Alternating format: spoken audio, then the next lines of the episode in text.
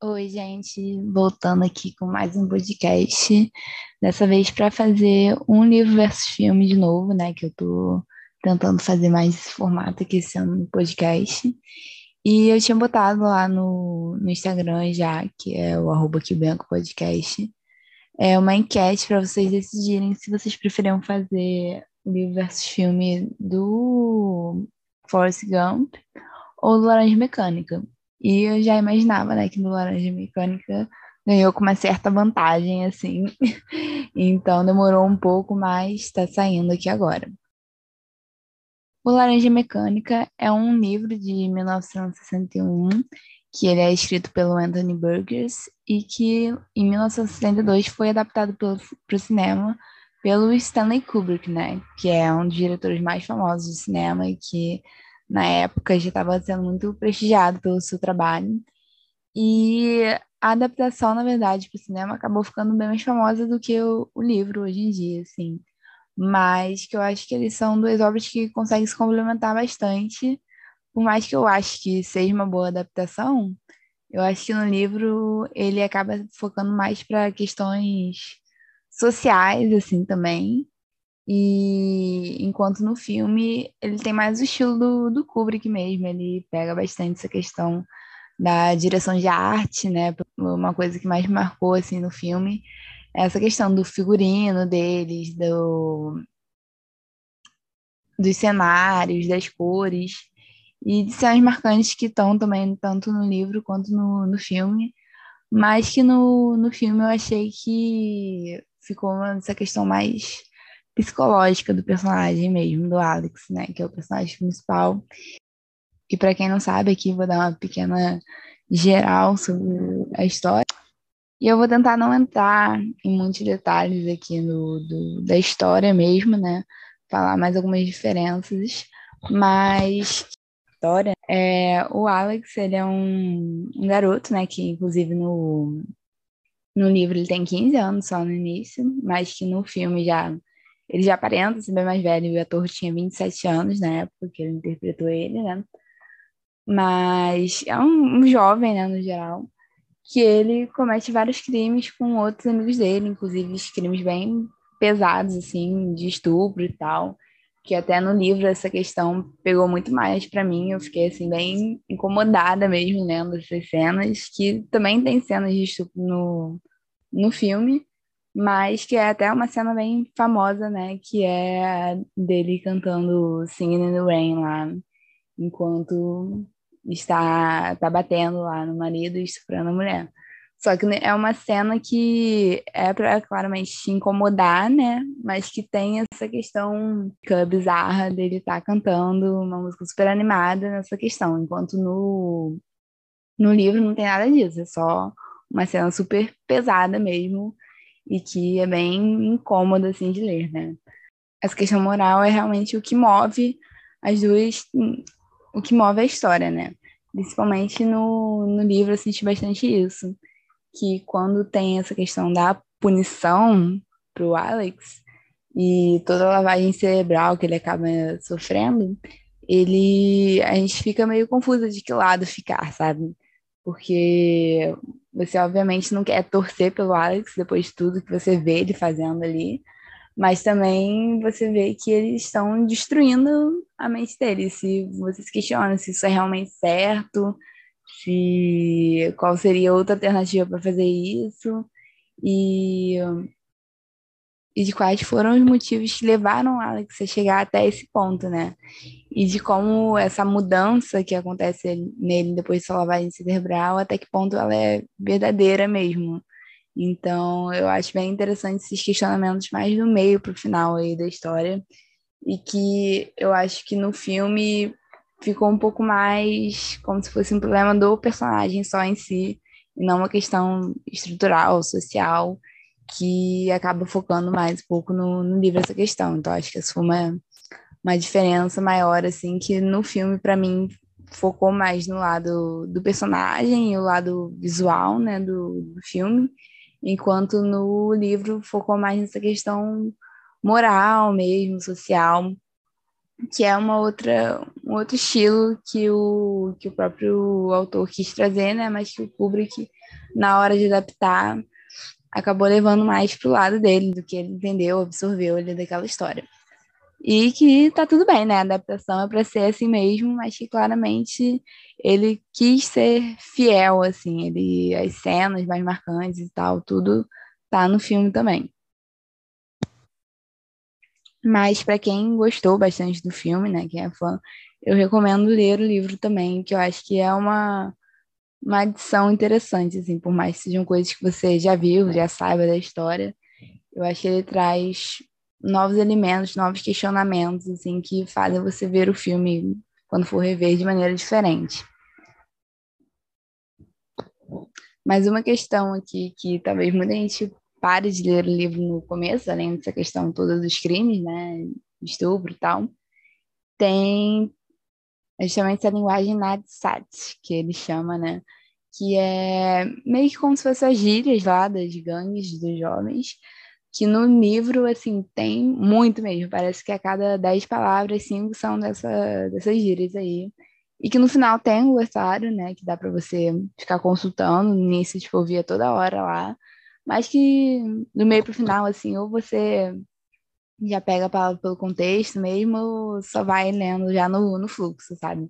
Mas que no início realmente é bem complicado, assim, essa questão da linguagem, que acaba indo um pouco pro filme também, né? Tem essa questão das gírias, mas que no livro é muito forte durante o livro todo.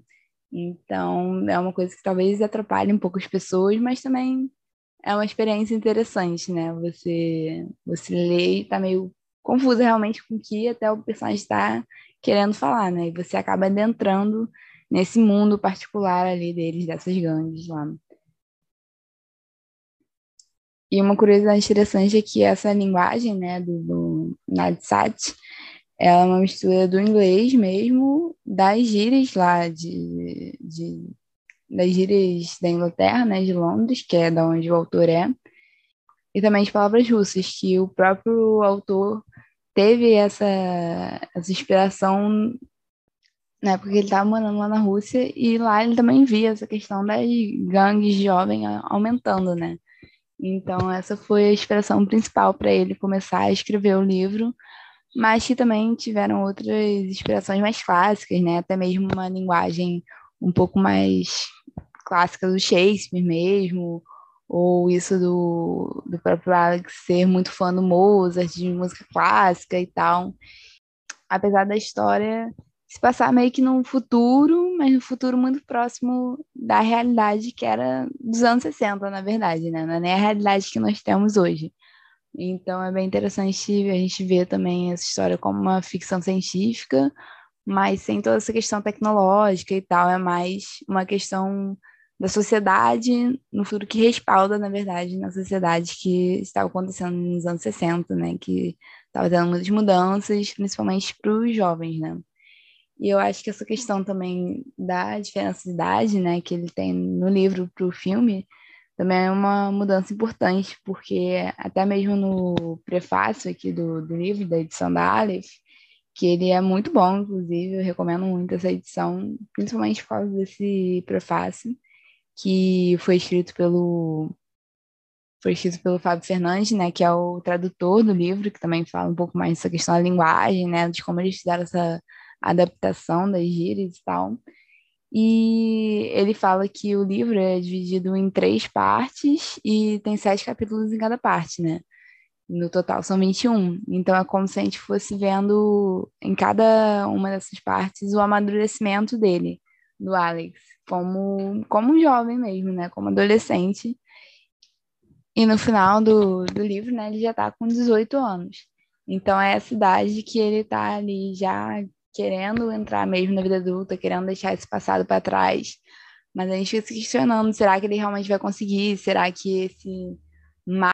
será que essa maldade que tinha dentro dele era só porque ele estava nessa questão da fase de formação e não era adulto pronto ainda, agora que ele é um adulto, ele vai poder deixar isso para trás e seguir outra vida, ou se realmente esse mal está dentro dele, é intrínseco ao ser humano que ele é, né? Então, acho que o final do filme deixa um pouco mais... é um pouco mais pessimista em relação a isso, como se ele realmente não fosse mudar, até porque Ele é um homem já adulto, né? No, no, no filme ele já é mais velho, vinte e tantos anos. Enquanto no livro ele ainda tem essa esperança, assim, de final da adolescência, início da vida adulta, de que realmente as coisas vão conseguir mudar para ele, entendeu? Então, acho que isso foi uma coisa crucial, assim, do amadurecimento mesmo do personagem, né? De você ver que no filme acaba não parecendo tanto isso, né? De, tipo, realmente dele... De realmente dele mudar tanto, assim, de não ser só por causa da lavagem cerebral que ele sofreu. Então, eu acho que talvez se fosse um adolescente no filme fosse chocar muito mais as pessoas, né? Porque esse já é um filme que foi bem chocante para a época. Inclusive, tem toda uma história do filme lá na Inglaterra, né? Porque ele... Muita gente fala que ele foi banido, mas, na verdade, parece que ele passou lá durante um tempo com a censura X, que é, tipo, mais que dezoito anos. E só que o grande problema foi que o Kubrick e a família dele estavam começando a receber, tipo, ameaças de morte depois do lançamento, né, do filme. Pra você ver como chocou tanto a sociedade da época e tudo mais. E as pessoas realmente achavam que era um filme que não devia ser lançado, mas a gente falava que ele estava glamourizando tudo aquilo. Mas, enfim, são questões, né, de que, que eu acho que até é uma coisa que está voltando muito agora, do filme só poder mostrar coisas moralmente corretas, ou qual é a forma que esse filme, esses filmes vão tratar desses assuntos que são muito pesados, se eles só podem mostrar cenas pesadas, ou se eles mostrarem uma cena irônica, mas desrespeitoso. Enfim, eu acho que são questões bem polêmicas até hoje, né, na verdade, isso. E naquela época, nos anos setenta, era pior ainda. Então, acabou que o filme ele ficou mais de trinta anos lá fora de circulação e só voltou nos anos dois mil, depois da morte do Kubrick, e aí ele recebeu... E aqui no Brasil ele também ficou muito tempo proibido por causa da censura, né, da ditadura militar e tudo mais. E também ele só foi, só foi ser comercializado aqui no Brasil lá pelos anos oitenta. Então é isso, galera. Eu acho que essas são as principais coisas, assim, que eu queria comentar. Claro que eu poderia me aprofundar bem mais em cenas específicas e tal, mas não é minha intenção aqui fazer uma análise completa do filme, do livro. É mais para mostrar as diferenças e outras coisas que também foram bem adaptadas, assim, mas que, óbvio, que são obras diferentes, né? Por mais que tenha a mesma história, cada um tem a sua visão dela. Então, óbvio que a do Kubrick, ainda mais que era um, um artista, um diretor que era bem autoral, assim, passava muito bem sua visão, não importa qual fosse o gênero do filme. Então, óbvio que ele teve suas mudanças, assim, principalmente mudanças estéticas, eu diria, mas que ambas as obras são marcantes, assim. É um filme bem importante para o cinema, por mais... Acho que as, todas as polêmicas, na verdade, deixaram ele ainda mais marcante, né? E o livro também, por mais que no início tenha sido meio difícil para mim para ler, é, principalmente nas cenas dos crimes e tal, que aí realmente que é realmente uma coisa que entra na sua cabeça, e que, até por causa da linguagem que ele usa, e tá sempre se dirigindo a gente, como se fosse um diário que ele estivesse escrevendo depois de tudo que ele passou, né? Então é uma é um livro bem incômodo, assim, mas que eu acho que vale a pena se você gosta também de ser incomodado. Eu acho que ser incomodado é uma coisa boa também, entendeu? Eu acho que não dá... Acho que não dá pra gente tentar fugir dessa imoralidade que tem em várias obras de arte e tal. Mas que também é óbvio que se você tem questões sensíveis a isso, né, gatilhos com essa questão de estupro, então de crimes ou de outras imagens pesadas, realmente não é o tipo de livro nem de filme que você vai querer assistir, porque ele é pesado, sabe? É, tanto que ele, a classificação dele é dezoito anos, tanto do livro quanto do filme. Então, por mais que eu, eu mesma tenha visto o filme quando eu era menor de idade, acho melhor realmente ser uma pessoa aí um pouco mais velha, um, mais de conhecimento já do mundo, para a pessoa não confundir também, achando que o filme ou o livro querem passar uma mensagem como se o Alex estivesse certo, alguma coisa assim.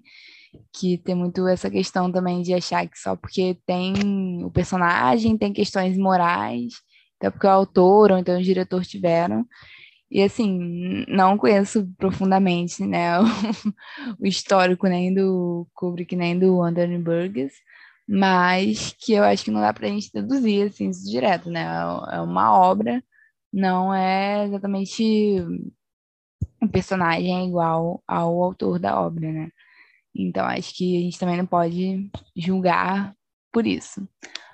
Mas, enfim, é isso, galera. Espero que vocês tenham gostado. São tópicos, assim, meio polêmicos de falar desse, dessa história, mas que eu acho que é interessante, assim, de conversar sobre também, de ver qual é a opinião das pessoas, que eu acho que cada um vai ter uma opinião, uma visão diferente. Então, acho que para quem já viu o filme e gosta bastante e tal, vale super a pena ler o livro também, principalmente dessa edição da Aleph que eu falei. Porque realmente esse prefácio me fez ficar ainda mais interessada pela história, né? Fala um pouco da história do autor também. Então você consegue compreender um pouco melhor as questões que ele estava querendo passar. Então achei que foi bem importante também ler esse prefácio para mim. É isso, galera. Vou terminando por aqui. Esse foi um podcast mais rapidinho, assim. Só para trazer algumas questões, eu nem botei muito roteiro nem nada. É só coisas que eu pensei mesmo durante a minha leitura agora e que me fizeram lembrar das diferenças e tal que tem do filme. E que realmente me marcaram mais, assim, que eu queria comentar aqui no podcast. Espero que vocês tenham gostado e até a próxima. Beijos!